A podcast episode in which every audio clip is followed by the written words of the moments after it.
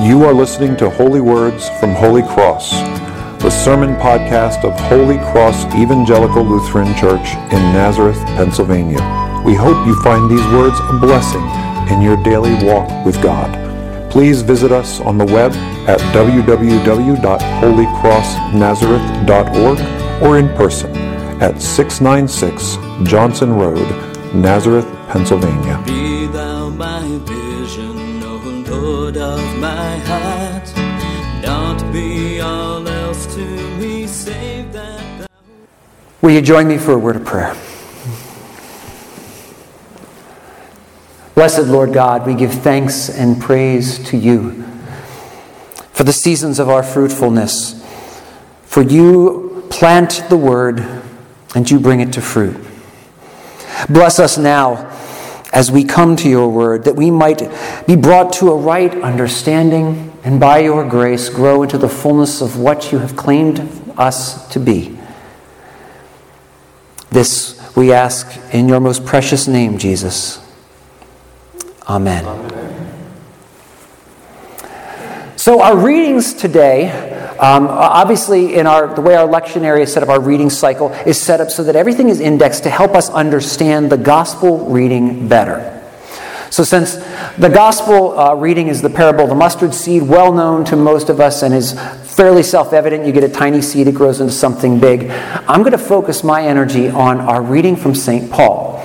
Because, as Peter notes in his letters, Brother Paul can be a bit confusing at times. He's a bit deep for some of us.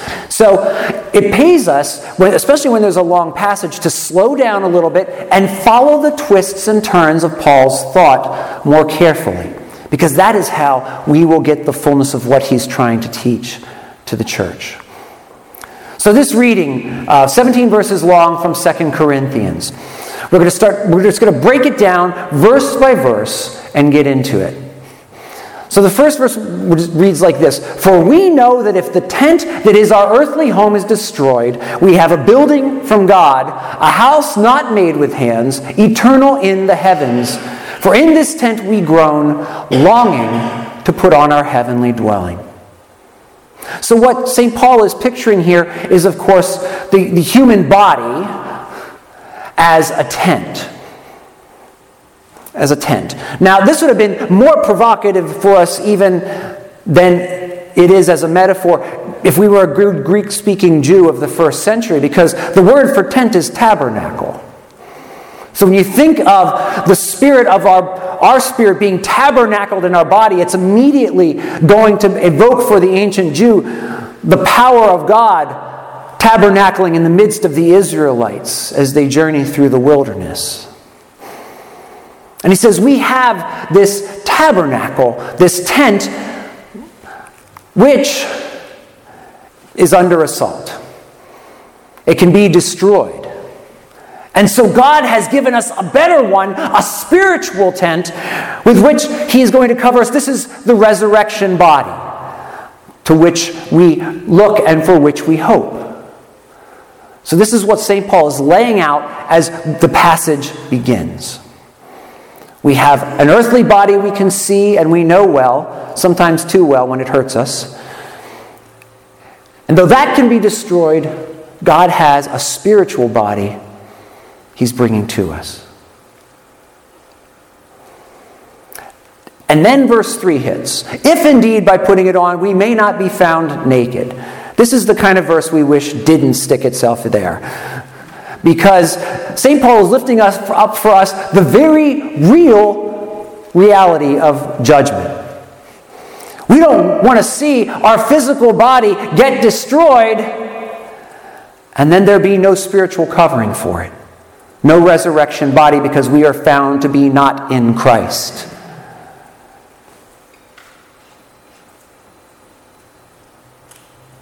But that's not ultimately where our thoughts are to remain as those who have heard the good news. He goes on, For while we are still in this tent, we groan, being burdened, not that we would be unclothed, but that we would be further clothed, so that what is mortal may be swallowed up by life. We're not to be focused on or worried about whether we are going to be judged, going to put it bluntly, up or down, heaven or hell at the final judgment because we have received Christ. We know God. So while we grow, we are burdened in this life. No one who's lived this life can doubt it. But we grow worrying not about the final judgment, not about being unclothed, but instead about being further clothed, so that what is mortal may be swallowed up by what is immortal eternal life. This is where our hopes lie, and this is why we groan St. Paul uses that same language talking about a woman in labor pains, waiting for the baby to come. We're hoping for something better, so we endure the pain of the moment, looking forward to what is to come. Because he who has prepared us for this very thing is God, who has given us the Spirit as a guarantee. So we are always of good courage, even when our earthly tent our physical body is under assault, we are of good courage. Why? Because God has given us a spirit, His spirit, as the guarantee that the resurrection body He is to give us is absolutely true. Now, how do we know we have this spirit? Well, in the book of Galatians, St. Paul says, if we can cry out, Abba, Father, we have this spirit. You may never spoke in tongues. You may wish you were at the first Pentecost and you had something, a little, a little more fireworks in your spiritual life. But St. Paul says that's not what you need to know that you are among the, the elect, that God has chosen you and will give you this resurrection body. All you need is to be able to call God Father and Jesus Christ Lord. So you can be of good courage because you know that while you are at home in the body, we are away from the Lord, for we walk by faith, not by sight, as we sang in our, in our hymn. Yes, we are of good courage.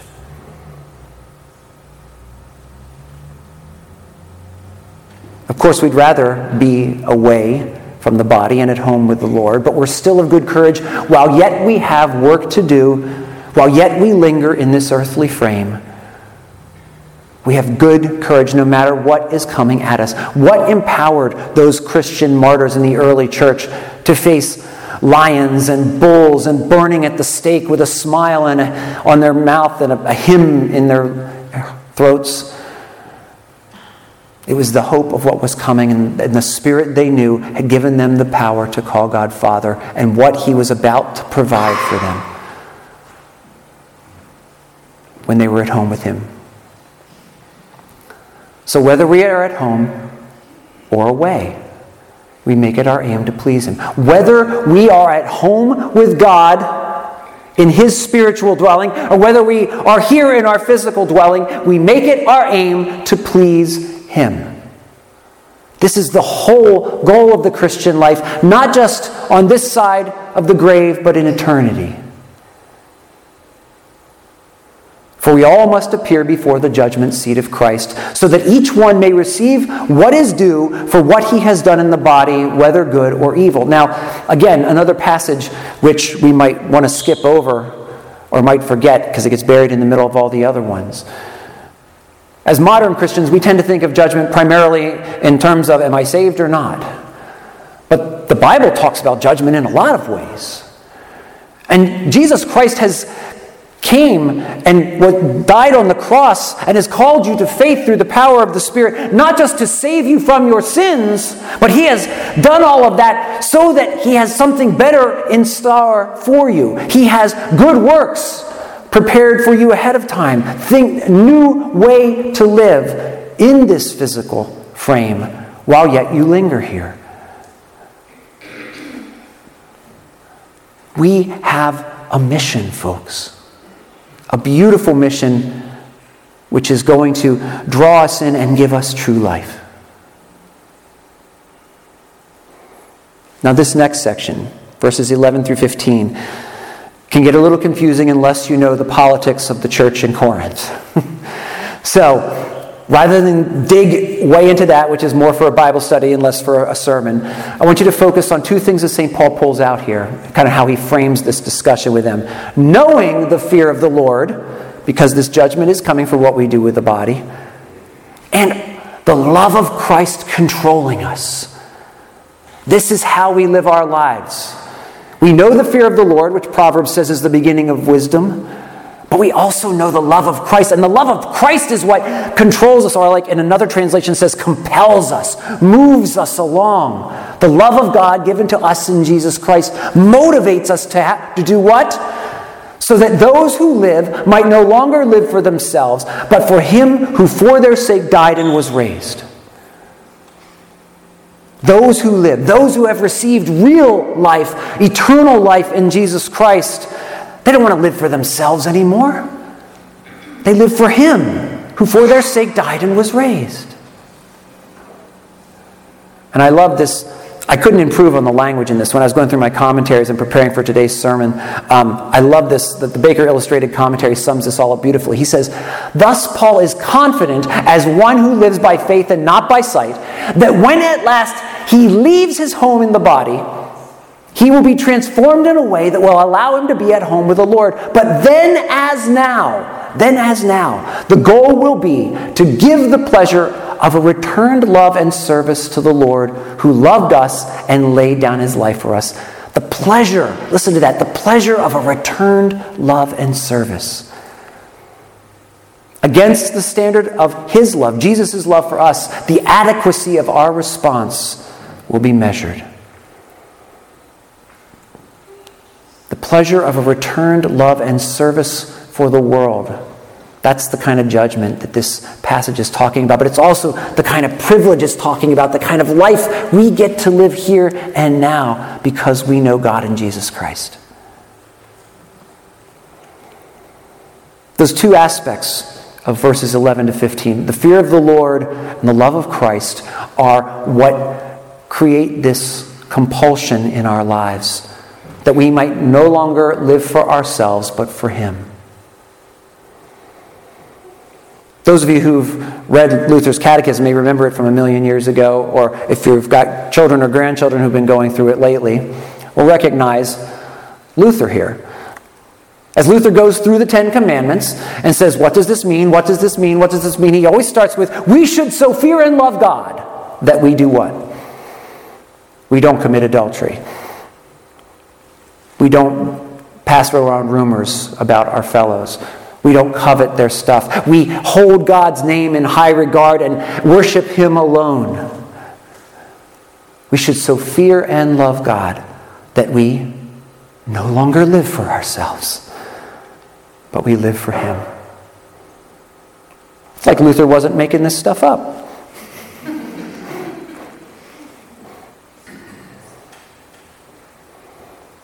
We round out the passage this way.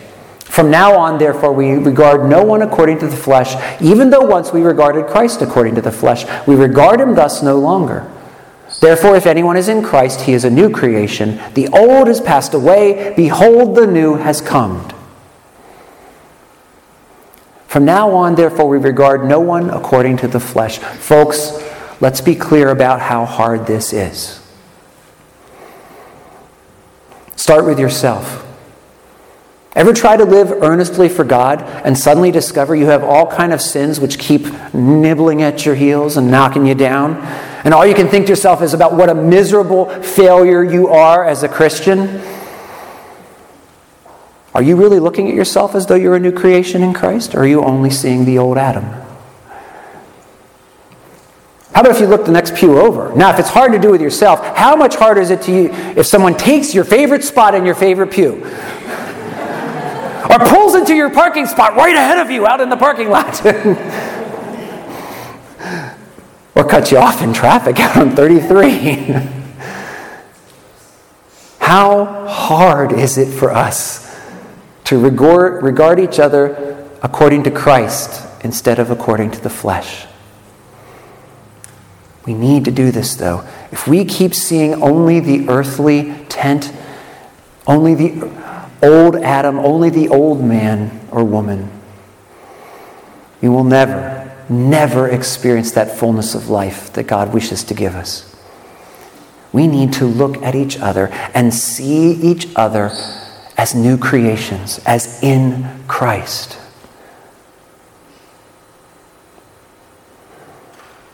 Passage, the next part is the key reason why. Even though we once regarded Christ according to the flesh, we regard him thus no longer. This is St. Paul saying this, folks. Remember the guy who held their coats so that they could better stone Stephen? The guy who was rounding up all the Christians so they could be put in prison and hopefully be put to death because they had taken this man and elevated him to the level of godhood and worshiped him as God. He knew that the key turn came from him in when he came to regard Christ no longer just as in the flesh, but as what he was God in the flesh.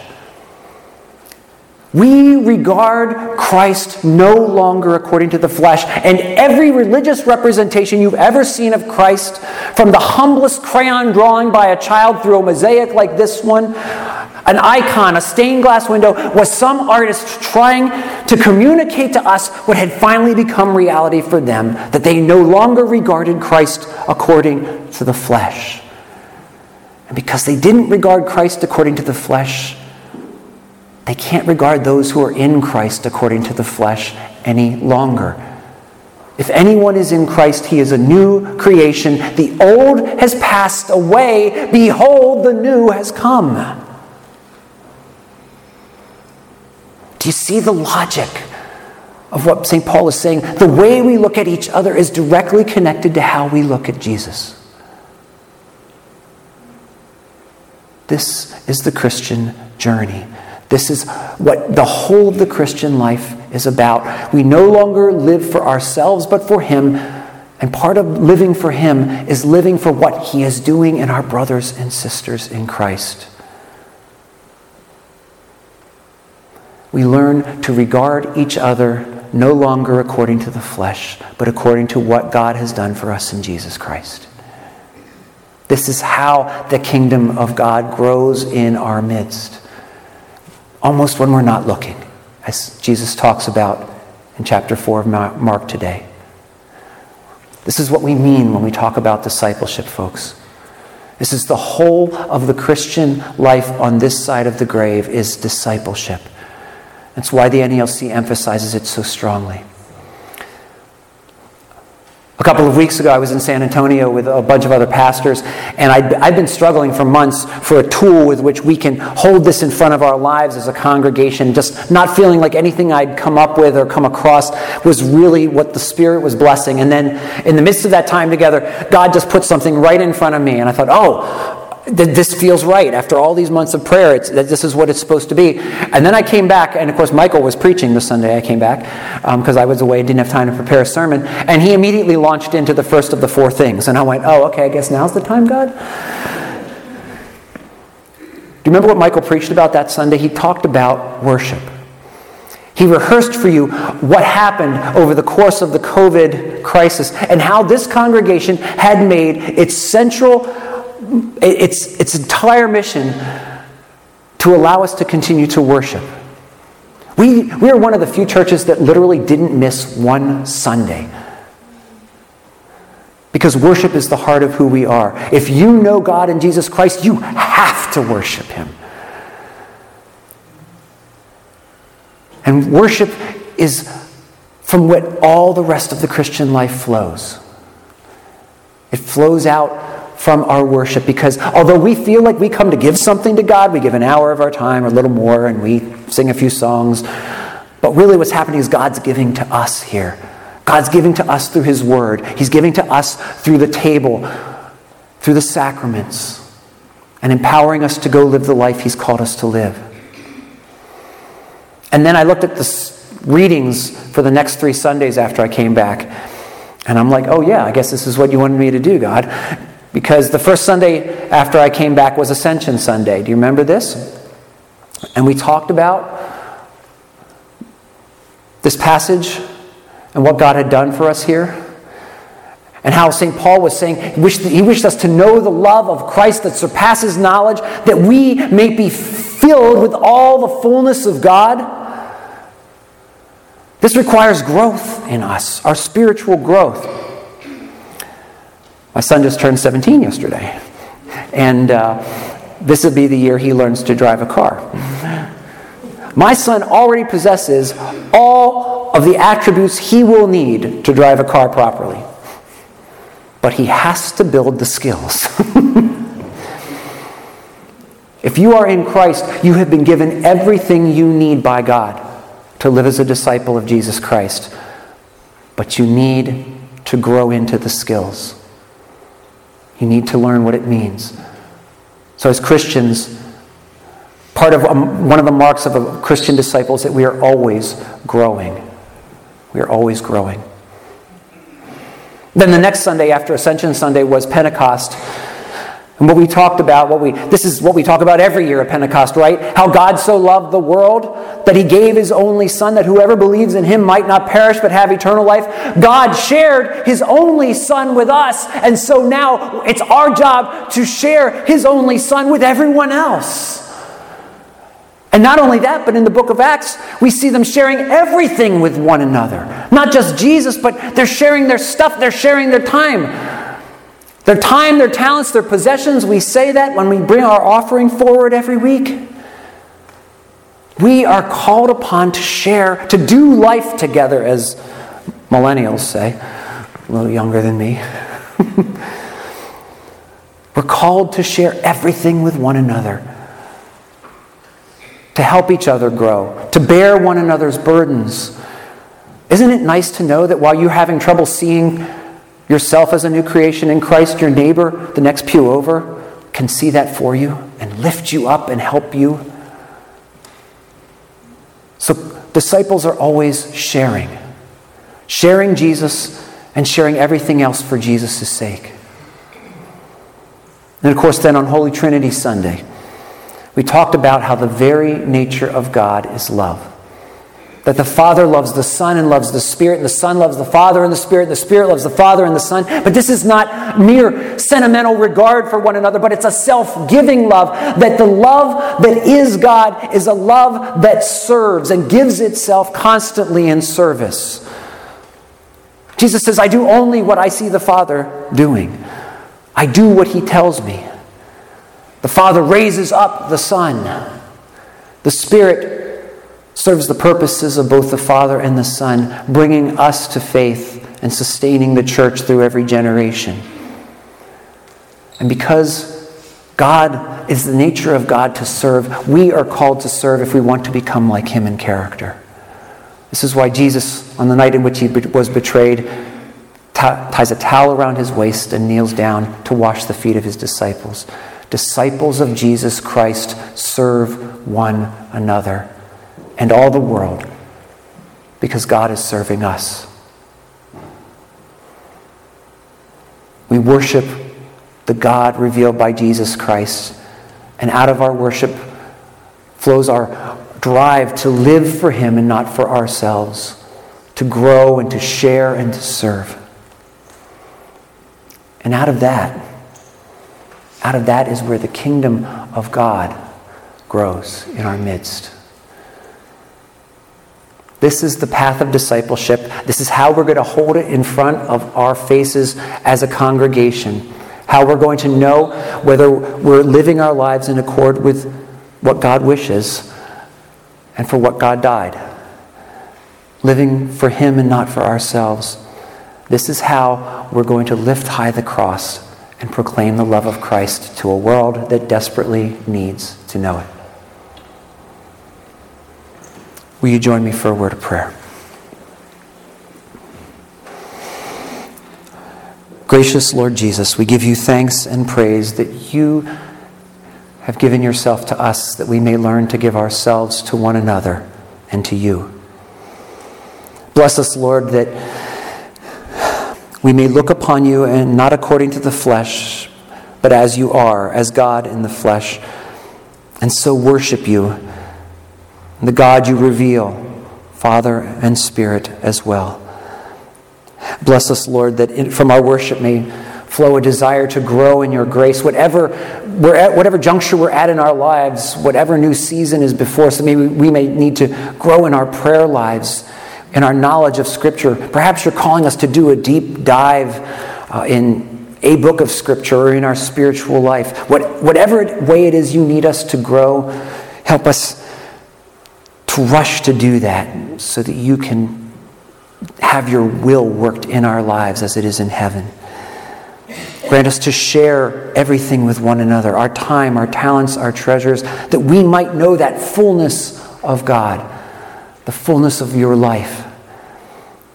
And may we serve one another and the world outside so that we may have, living in this way, in the hope of that spiritual tent you've made for us, have good courage in the face of all that comes, and live in a way that pleases you. This we ask in your precious name, for you do live with the Father and the Holy Spirit, one God now and forever. Amen. My vision, Lord of my heart. Not be all else to me, save that thou art. Be thou my best thought in the day and the night. Waking or sleeping, that presence